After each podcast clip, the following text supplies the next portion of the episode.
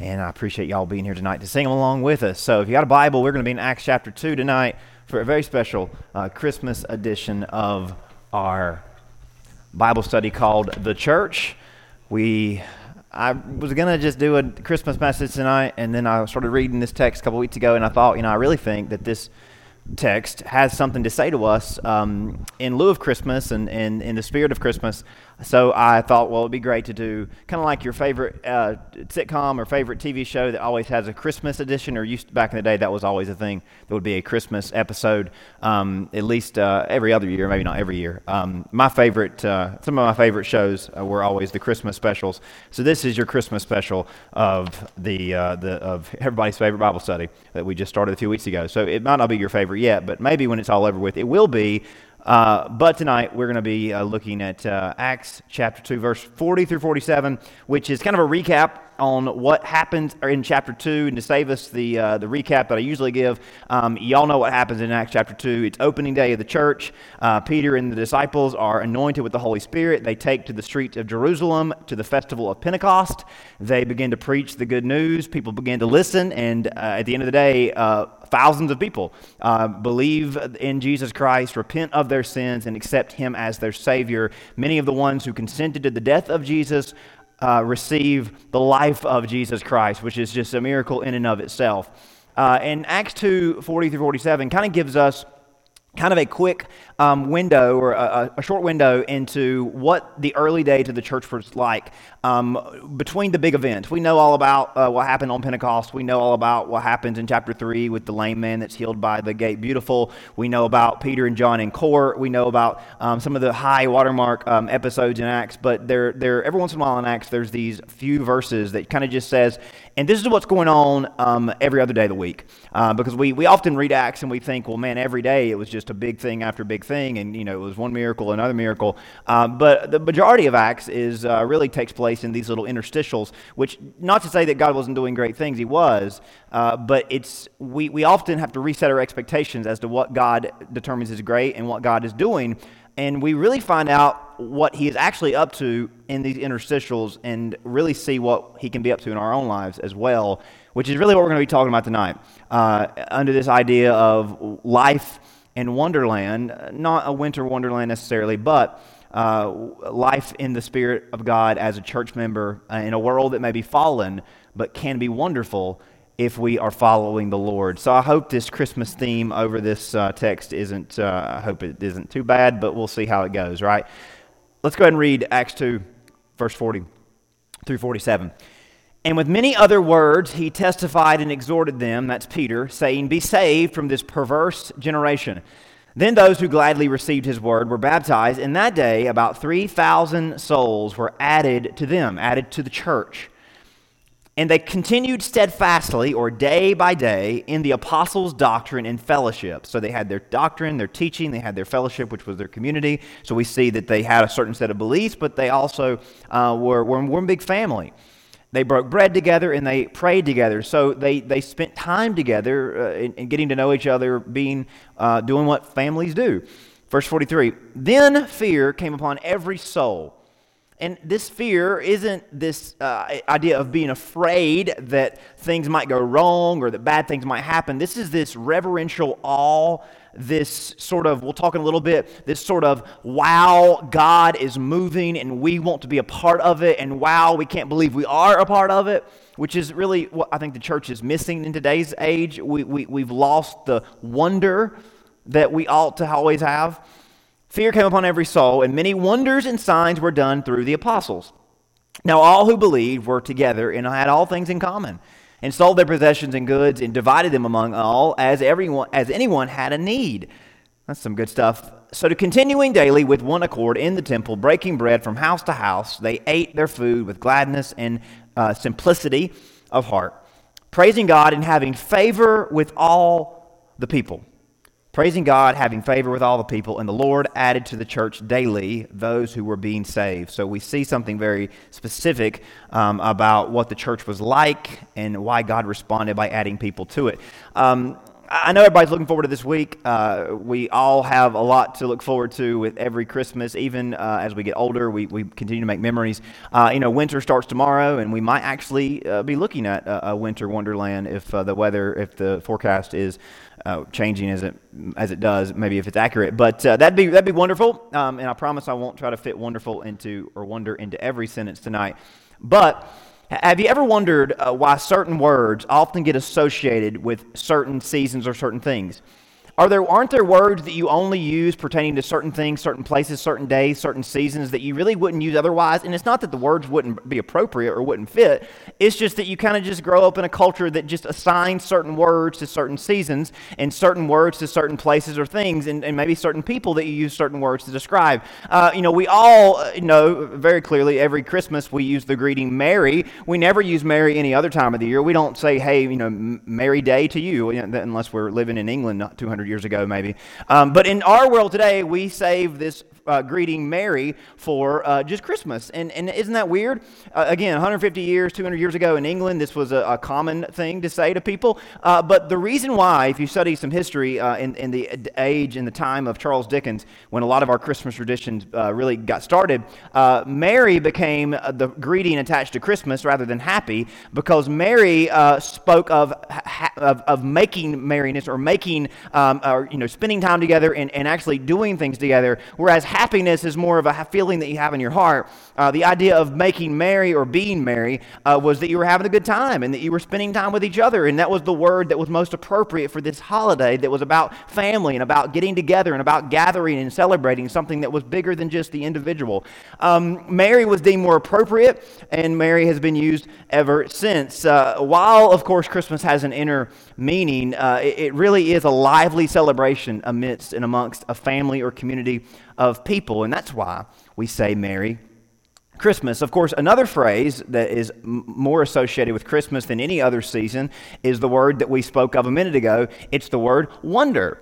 And isn't it kind of weird? I mean, we kind of get married just because of Merry Christmas, but isn't it weird and isn't it kind of strange that we only really use this word wonder uh, around and, and, associated with Christmas? Now, you might use it all the time, but we just see it a lot when, when we talk about Christmas. Of course, there's a lot of songs where the word wonder is used in reference to Christmas. The most wonderful time of the year, Winter Wonderland, uh, the, the, the song that, that um, uh, we've sang before, and it's really powerful, uh, More Than Wonderful, uh, maybe a lesser known Christmas hymn. Uh, I wonder as I wander. Again, we use this word wonder in a lot of our Christmas songs and a lot of our Christmas stories. There's everybody's favorite movie, It's a Wonderful Life. Why is it that this word wonder is used, particularly with Christmas time. Now, the immediate reason that I think you probably would come up with, if you thought about it for just a minute, maybe you've already thought about it, the immediate reason that I came up with as to why wonder was used uh, pertaining to Christmas more than any other word and really only used around Christmas uh, compared to other seasons is our verse from Isaiah chapter 9, where Isaiah the prophet tells us that uh, about Christmas. For to us a child is born, to us a son is given, and the government shall be upon his shoulder, and his name shall be called Wonderful so we're given this, this phrase, this the, the very first description of the Messiah, according to Isaiah 9 6, and one of the earliest promises of the Messiah. And we have other things there counselor, mighty God, everlasting Father, Prince of Peace, and we've got more we can pull from in the Old Testament. But isn't it strange and isn't it really interesting that the first word used, the first description used for this coming Messiah is this word wonderful? Now, there are other adjectives that we don't use. We don't talk about this being the most consolable time of the year wouldn't really make a good song, and people probably would look at you strange if you started saying that. We don't wish people a mighty Christmas. I don't know what that would even mean, but we don't do it. Uh, we don't, you know, wish people that they would have an everlasting, uh, uh you know, a mighty Christmas and an everlasting New Year. We just don't say those things, right? They just sound silly. But wonderful just fits, doesn't it? Wonderful just sounds like Christmas. Now, the uh, we don't do this often, but I think it's appropriate for this one. The Hebrew word behind wonderful here is a uh, word that is uh, in the in the Hebrew. It's pala, which means something extraordinary, seemingly difficult to impossible to actually take place, that evokes marvel and awe. So when we're describing, when Isaiah is describing the Messiah or how the Messiah will be, he's saying the Messiah will be above everything else, extraordinary and he will accomplish something that would be impossible for a normal person to accomplish. And the response he's going to elicit from people is marvel and awe. Now, to describe something as wonderful, this reaction to something that is jaw dropping, breathtaking, something that truly displays a special happening. Now, when we think about all that, uh, this word wonder seems very appropriate for Christmas, doesn't it? This word wonder is used all throughout the New Testament to describe the works that Jesus did. So we see it has a through line into the New Testament. We see um, in the New Testament that Jesus did things that were wonderful, and the church in his power did things that were wonderful. And we read phrases like this, and maybe you just never paid attention to this, but all throughout the Gospels, especially John's Gospel, and especially in Acts, including here in verse 43, all throughout the New Testament, we see that the church, because of Jesus and before them Jesus, was doing signs and wonders. I don't think that's a coincidence, do you? That Jesus was said to be in, in, Isaiah 9 6, that he's going to be called wonderful. And we read over and over again in the Gospels, in Acts, that Jesus and his church did wonderful things and accomplished many wonders on earth. In these instances, wonder isn't an adjective, though, and this might be a little bit me being uh, uh uh, a little English picky here, but I think it's important to notice that in, in, in the Gospels and in Acts, we don't see things being described as wonderful. We see things being called wonders. Wonder as in something that God has done. It's a new category, it's a new idea. It's not just something that would be described as, hey, that's great, but it's something that only God can do, and the New Testament calls them wonders. Of course, inspired, I think, by Isaiah. Fitting with Isaiah's prophecy, God took a rare description and made it a common occurrence. Now, do you see that? That something God said was going to be, the Messiah was going to be something, he came and invented a brand new word, a brand new category, a brand new idea. God worked wonders through Jesus Christ. Now, again, this might be a little bit too much attention to detail for your liking, but I think there's something here for us. This is so important as how you understand how God changed his approach. God's always been the same, but it's clear that his approach in the Old Testament and his approach in the New Testament were very different.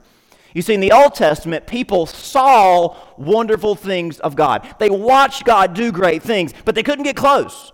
Remember, they had to stand behind a veil, but they couldn't go into the holy place. They had to get away from the mountain. They couldn't touch the mountain. They had to watch from afar when fire would fall, lest they fall over and die. They had to see, they could see what God was doing. They observed what God was doing. They watched what God was doing, but they couldn't get too close. You see, in the Old Testament, people observe, people watched and observed wonderful things that God did, but in the New Testament, it all changes. In the New Testament, people began to experience wonders from God. And the wonders weren't at a distance. The wonders weren't all about oohing and ahhing. The wonders were personal. The wonders were impactful to the heart of the individual. As things went from being largely spectator and observation based to participatory and experiential. You could also say that God's approach became much more personal, which is obviously something we're all familiar with. There's no greater example that bridges the two gaps than Luke 2 in Luke 2, we find a very Old Testament scene. God has done something, and there are signs in the heavens suggesting that He has done this or that. A very designated, uh, designated by the sky being torn open, heaven meeting earth, the angels singing from on high. But there's a difference in Luke 2 that is very, very, very much in contrast to the Old Testament. Whereas it's not your typical stand back and watch and brush up against God. Luke 2 starts out that way, but then it ends in a very personal way. Y'all have read this story a thousand times, but, re- but recall how it goes. Behold, an angel of the Lord stood before them. The glory of the Lord shone around them, and they were greatly afraid, which is similar to what we read about Mount Sinai, Mount Carmel, the temple experiences. It, it's very similar in line with that. Something big, something bright, something spectacular. People are watching, angels are singing. Then the angel said, Do not be afraid, for behold, I bring you good tidings of great joy, which will be to all people. And that's not normal. Because in the Old Testament, what God did was always for an, exclu- for an exclusive few people. It was always for a very small group of people. If it was just for Israel, it might even be just for a certain group of people in Israel. It was never all people. It was never always good news. It never brought great joy to all people. So we see something's different here. For there is born to you this day in the city of David a Savior who is Christ the Lord. So, again, in the Old Testament, big things happen, spectacular things happen, where the sky would open up and angels would come, or God would send someone, and, and, and the appearances of God in the Old Testament are mighty, are, uh, you know, he's like a mighty warrior. He's a bright, shining example of what he is like in heaven. But in the New Testament, we get this very different side of things. We have a baby being born. You will find this will be a sign to you. You will find a babe wrapped in swaddling clothes lying in a manger. So, again, we get this right off the bat. The tone is so different, the approach is so different. It's so much more personal. Now, this would be more than wonderful. There was a wonder from God in the midst of ordinary people because that night God became a man. Jesus was born. From that point on, you don't see the flashy spectacle like seas parting, walls crumbling, or fire falling. But what takes place in the life of Jesus and in the church that comes after him is way, way different, but it's way, way better. Big things happen, but they're far more spiritual and they're far more personal. We have sins being washed away. We have spiritual barriers and hearts being erased. We have fire filling hearts and bringing people into fellowship with God. And again, while these may not seem to be as big of a deal as the Red Sea parting or as Mount Sinai being lit on fire with the glory of God or Mount Carmel being lit on fire with the glory of God or the walls of Jericho falling, these things might not seem as big of a deal, but they're far much bigger to you and me because they're personal, aren't they? And they're not just something we can watch, they're something we can experience. You, you, see, Jesus did more than just put on a wonderful show. He worked many wonders in the hearts of people just like us. All people means all people, and he proved it in his Gospels. Christmas is what signifies that God has took, taken a new approach, that God approached us up close and personal. And that's why Christmas can be called the most wonderful time of the year because it's in this season that we're introduced to all the wonders that God can do in every one of our hearts. That includes yours. But the wonder isn't confined to Christmas, and here's where we're going with this. The wonder isn't confined with Christmas or to Christmas. The wonder isn't exclusive to Christmas. Christmas was just the beginning of this new approach, this new avenue in which we could encounter and can encounter God. Christmas reminds us that God has taken a skin on, hands on approach. Literally, skin on approach, right? God has taken a new approach, skin on and hands on, with His world and with His people. This was not an easy path for God to take. He worked for thousands of years to prepare the stage, and even still, it would be very costly for Him. It required that Jesus would suffer and die. And when we just think about that, it evokes that wonder, evokes that awe, that marvel that we were talking about. Jesus came as the only perfect and most precious of us all, but in his death, he became one condemned above all as the most sinful of all. Of course, he committed no sins, but on the cross, he became sin. All of our sin was put on him. We can't comprehend the humiliation, the cost this was to God in His glory because we've only known sin and shame. We've always been acquainted with letdown and failure. We can't comprehend what this was like for God to leave the glories of heaven and take on our skin and not only walk in our shoes, still perfect, of course, but then go to a cross and take our sin on and be humiliated and be killed. God, the Most High God, entered this world of sin, humbled in a manger, exalted on a cross. He came to take on the world's sin. He took our place in sin so that we could take on His grace. He did something wonderful for us so that He could work His wonders through us. Now, I hope you understand that. See, we stand back at the cross and we marvel at why God would do that for us. But that's not where Christianity ends. That's not all there is to Christianity because He rose again. And Acts tells us that there's more to the story. His Spirit of God moved from the grave to your heart. And what He did that was wonderful for us is just the beginning of the wonders He wants to work through us. Because as we've learned in Acts, specifically Acts 1 1, Jesus began to do and continues to do great things through his church and through you and through me which is why we read we read sentences like 243 over and over again where signs and wonders were done through the lives of the apostles. Lives were changed. Hearts were changed. All who believed experienced these wonderful things that god was doing. You know when christmas rolls around we sort of just feel more spiritual, don't we? Uh, we just have the things of God on our minds more. We listen to songs that talk about God. We read more scripture um, than we do other times of the year. We talk about Jesus and his work more than we do any other time of the year, which, which should tell us something. The more we talk about it and listen to it and think about it, the better our lives are, obviously. Of course, I would say that. But beyond the music and the scripture, Christmas should not just be a brief pause from normalcy. Christmas should be our normal. The atmosphere, the anticipation, the adoration that we have in this time of year, it shouldn't be a Christmas exclusive, but it should be the Christian standard. And again, again, I know, you know, you're here on a Sunday night. We, we might already agree with all this. But we are also even guilty of siloing the wonders off in Christmas, aren't we? That it's almost like we've resigned to the fact that Christmas is going to feel different and that we feel more spiritual, we feel closer to God. We, the atmosphere, the anticipation, the adoration is different then, and we lose something when Christmas is over, but it doesn't have to be that way, and it shouldn't be that way. But the wonder that we experience in Christmas is not confined to Christmas, it should be our standard as Christians. So I got to ask you a question. Mm, it might be, you might have a different response than uh, each other, and that's fine. And you might think this is a little bit personal to ask, but when's the last time you experienced something wonderful in your walk with God? Now, you can define wonderful however you want, but we've talked about what wonderful means and what the wonder of God is. That God is doing something in your life that's something that's spectacular, something that stop, makes you stop and think, wow, I can't believe I get to be a part of this. I can't believe I get to follow Jesus. I can't believe that God is in my life and He's changing my life. When's the last time you experience something wonderful in your walk with God. It could be a small personal thing, it could be something major. It might be a breakthrough that He's worked in your life, something you've prayed about and you've looked for forever and ever, and it finally came because of your faithfulness and because of obviously of God's goodness. Maybe it was a bad habit that you quit because of the help of God. Maybe it's a good habit that you started because of the help of God. Something you stopped, something you started for His glory.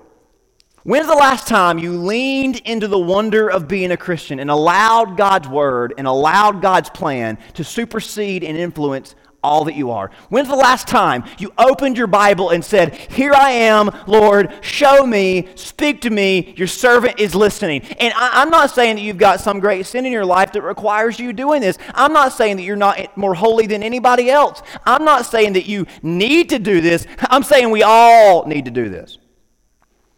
So, when's the last time you opened your Bible and you said, you know what, God, I don't really know if I really need to do this. I don't feel like I'm, I'm not convicted. I don't feel guilty. But you know what? The preacher said something about it, so maybe I'll try it. When's the last time you opened your Bible and began to read and study for no other reason than you want to see what God has to say to you and what wonderful thing God wants to do in your life? When's the last time you cleared your calendar and said, Lord, what would you have me to do with your time? Not just on Sunday. When's the last time you looked at your schedule and said, you know what, God, I've got so many things that are above you on my priority list. I'm scraping them all away and I'm putting you first, so what do I need to do? When's the last time you opened your wallet and said, Lord, what would you have me to do with the top layer? Not the leftovers. When's the last time you woke up with a desire to serve God? When's the last time you went to bed with a heart to wake up closer to God? Again, I'm not trying to make anybody feel guilty. I'm just asking you questions. When's the last time you sought after God's wonder working power in your life? And maybe you've never even thought about it. Now you can. For so many of us, God is sectioned off to certain days and certain seasons. And again, not to be harsh, but He gets the crumbs and leftovers. And as a result, we miss the wonder and the power of His presence. After all, that is the true gift and present of Christmas, isn't it? The presence of God, the Holy Spirit. What's Acts all about? The Holy Spirit of God has come. But let me make this very clear. We talk about Emmanuel at Christmas because what does Christmas mean? It means that Jesus moved, on to, moved, moved into earth and Jesus came to earth to be with us, God with us. But Acts tells us that there's more to the story than just God with us. Acts tells us that the end game is God within us. People thought that God with us was the best it could get, but Pentecost proved there was still another level that God wanted to take things to with his people. Something else is proved. It showed that Christianity wasn't God's consolation plan. It was always his desired, intended plan. In Eden, even Adam and Eve only had God with us, but when Jesus came to earth and restored God's fellowship with man, Christianity in the church age brings us to a brand new level, to a new creation, to a new species of creatures where Christians can not just have God with them, but God is within us. The new age, this new way of life, would be truly a wonderland, the most wonderful life. We get a snapshot here in the early church on opening day and afterwards where we see the Christians relishing in this new lifestyle, leading other people to Jesus, enjoying life in and as a part of the church. There's no commandment that precedes verse 42 that says you need to continue in fellowship. There's no commandment in Acts 1 or Acts 2 that says you better stay faithful to the fellowship of God's people. You need to make sure you are studying and praying and breaking bread together. There's no commandment where they say this is what we have to do. We just assume that this is what they wanted to do. It's very important. They found a new joy, and it was exclusive to this new community. Lives were changed consistently and constantly. And as verse 43 tells us, wonder was not rare, but was common. Perhaps the greatest sign of how far we've drifted or that we've never experienced this true and better way is how we often look at verse 44 and 45 and we raise our eyebrows and say, you know what, I don't like how that messes with my uh, politics or economics, so I'm just going to skip over that. But we must reconcile our worldviews with this, this, this reality that these people were so committed to each other, they were willing to consolidate all of what they had for the sake of all of who they were in, in the new community, the new identity as the church. Again, nobody commanded them to bring all their possessions together. No one commanded them to sell what they had and divide them as everyone had a need. They just did this, which is very important. It was because of this compulsion and compassion, commitment to community, the peace and love that God was working in them and through them. That's what made them do this radical thing. That we would say, I don't know if I can ever do that. I don't know if I want to do that. Maybe you don't want to, but they did. For a brief second during Christmas, we see the joy and wonder found in generosity and living with others first uh, uh mentality, but we change back to normal pretty quickly, don't we? Once Christmas is over. Notice verse 46 wants us to understand this was not just a first day or first week or first month energy and excitement. This was their lives day in and day out, day after day. They were a changed people, they were a new people. This was their new way of life. We see emphasis on gladness and generosity. They were happier people, they were merrier people, you could say. They were being married day after day. They knew Christianity was a lifestyle to live, not just a service to attend once a week. Now, I want to close with a short word on verse 47, which might be the most important of all this passage, which is why I saved it for last. Of course, it's last, so that's why we're here. Notice the unique sentence. They were giving glory to God, and they were having favor with all people. Maybe you've heard those, those words used together or that sentence familiar to that uh, sentence familiar to that. They were giving glory to God. They were praising God and having favor with all the people. Who were all the people? All of the people in the town, even the non-believers. They had favor and they were showing favor. And, and, and the Greek here literally says they were wearing favor as if it was their clothes. They were wearing favor. It was as if everyone around them could see it and could feel it. Favor was resting on them and reflecting off of them. They were sharing the favor that God had given to them and the way they treated each other, the way they acted to each other. Now, if that is a familiar sentence, it's probably because you've read the Christmas story. Suddenly there was with the angel a multitude of heavenly hosts praising God, saying, Glory to God in the highest, and on earth peace, goodwill towards men, or favor towards men, or favor towards all people. Or literally, the, the, the, the phrase here could be reworded, and favor was resting on the people. Now that the word, the, the, the highlighted part there is one Greek word, it's eudokia, which literally means God's approval of people.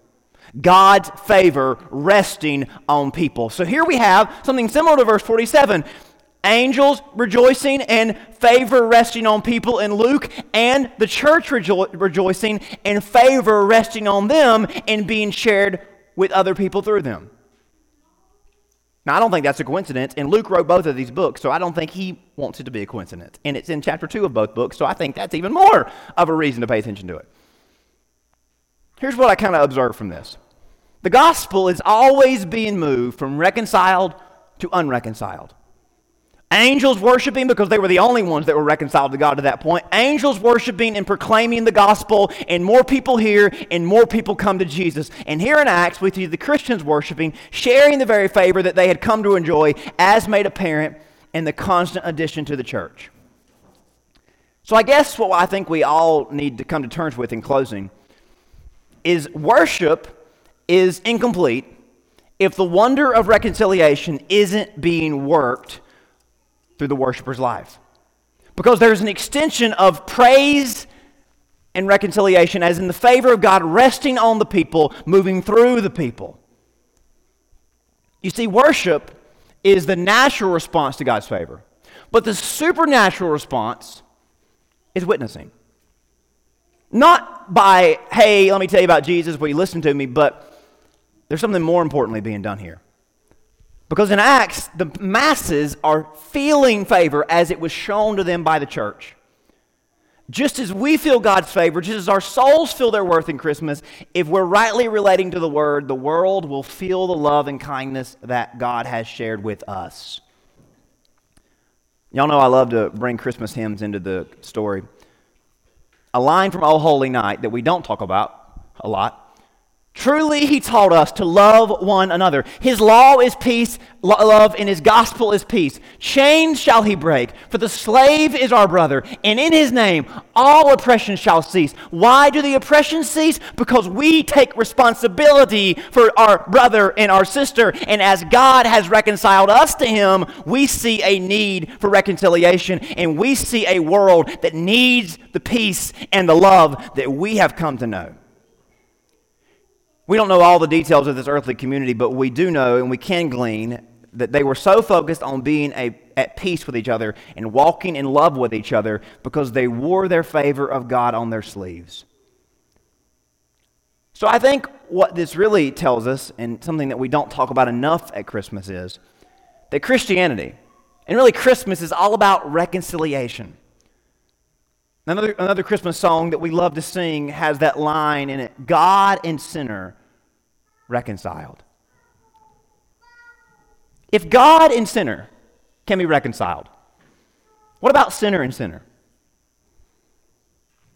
Maybe that's a question we don't want to consider. Why is it so difficult to share the favor that we've been given? Why is the church more known for its confrontational and standoffish posture towards the world than its peacemaking and reconciliation posture. Because Acts tells us the church was known as a people that were reconciling with each other, a people that were expressing and sharing favor that they had been given. I know our response is usually, well, the reason why I can't reconcile with that sinner is because they're still sinning. And that's good. As if we aren't sinning, of course. And maybe we're not sinning against them, but we are sinning against God again, uh, of course. And yet, what is God's posture towards us? He's open to us, He loves us. And that's what it boils down to. We can't make people accept God's favor no more than God made us accept his favor. But how did God eventually get your attention? He kept shining his light and he kept loving you until you could not avoid it. So we must do the same with our world.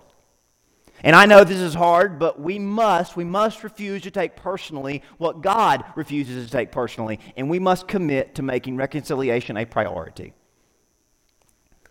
Perhaps the most wonderful thing of all the wonders God has wrought in the world through Christ is forgiveness.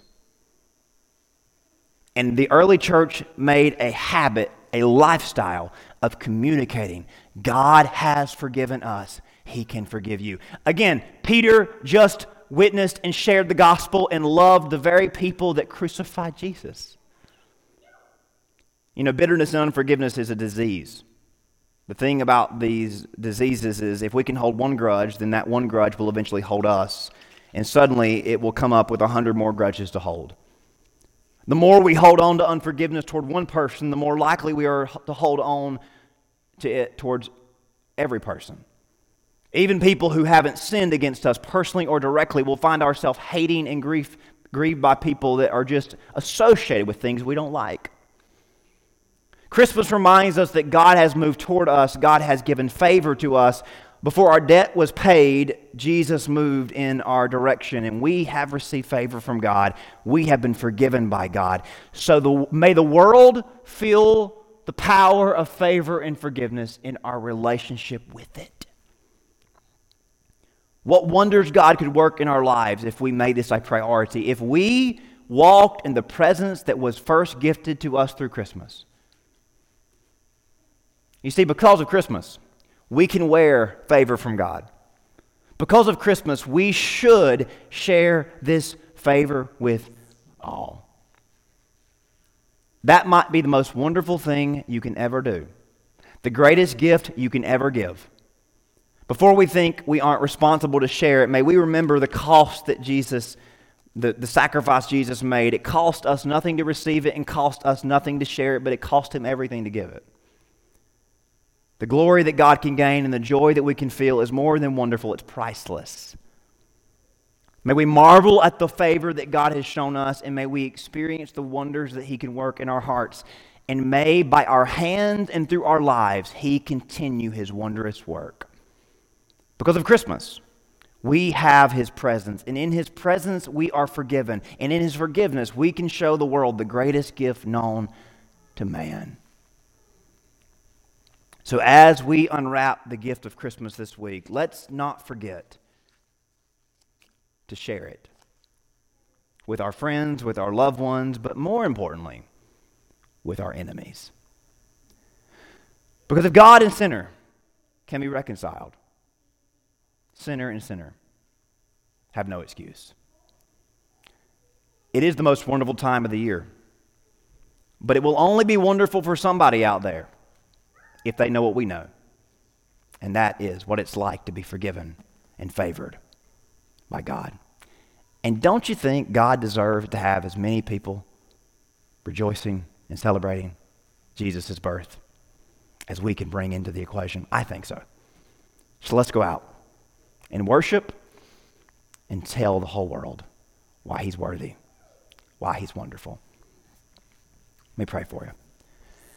Father, I love you. Thank you for this opportunity to be in your house tonight. Thank you for reminding us that you are so wonderful. The gospel is so wonderful.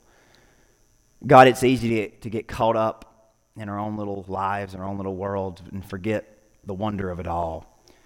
God, you have done so much for so many and all of us.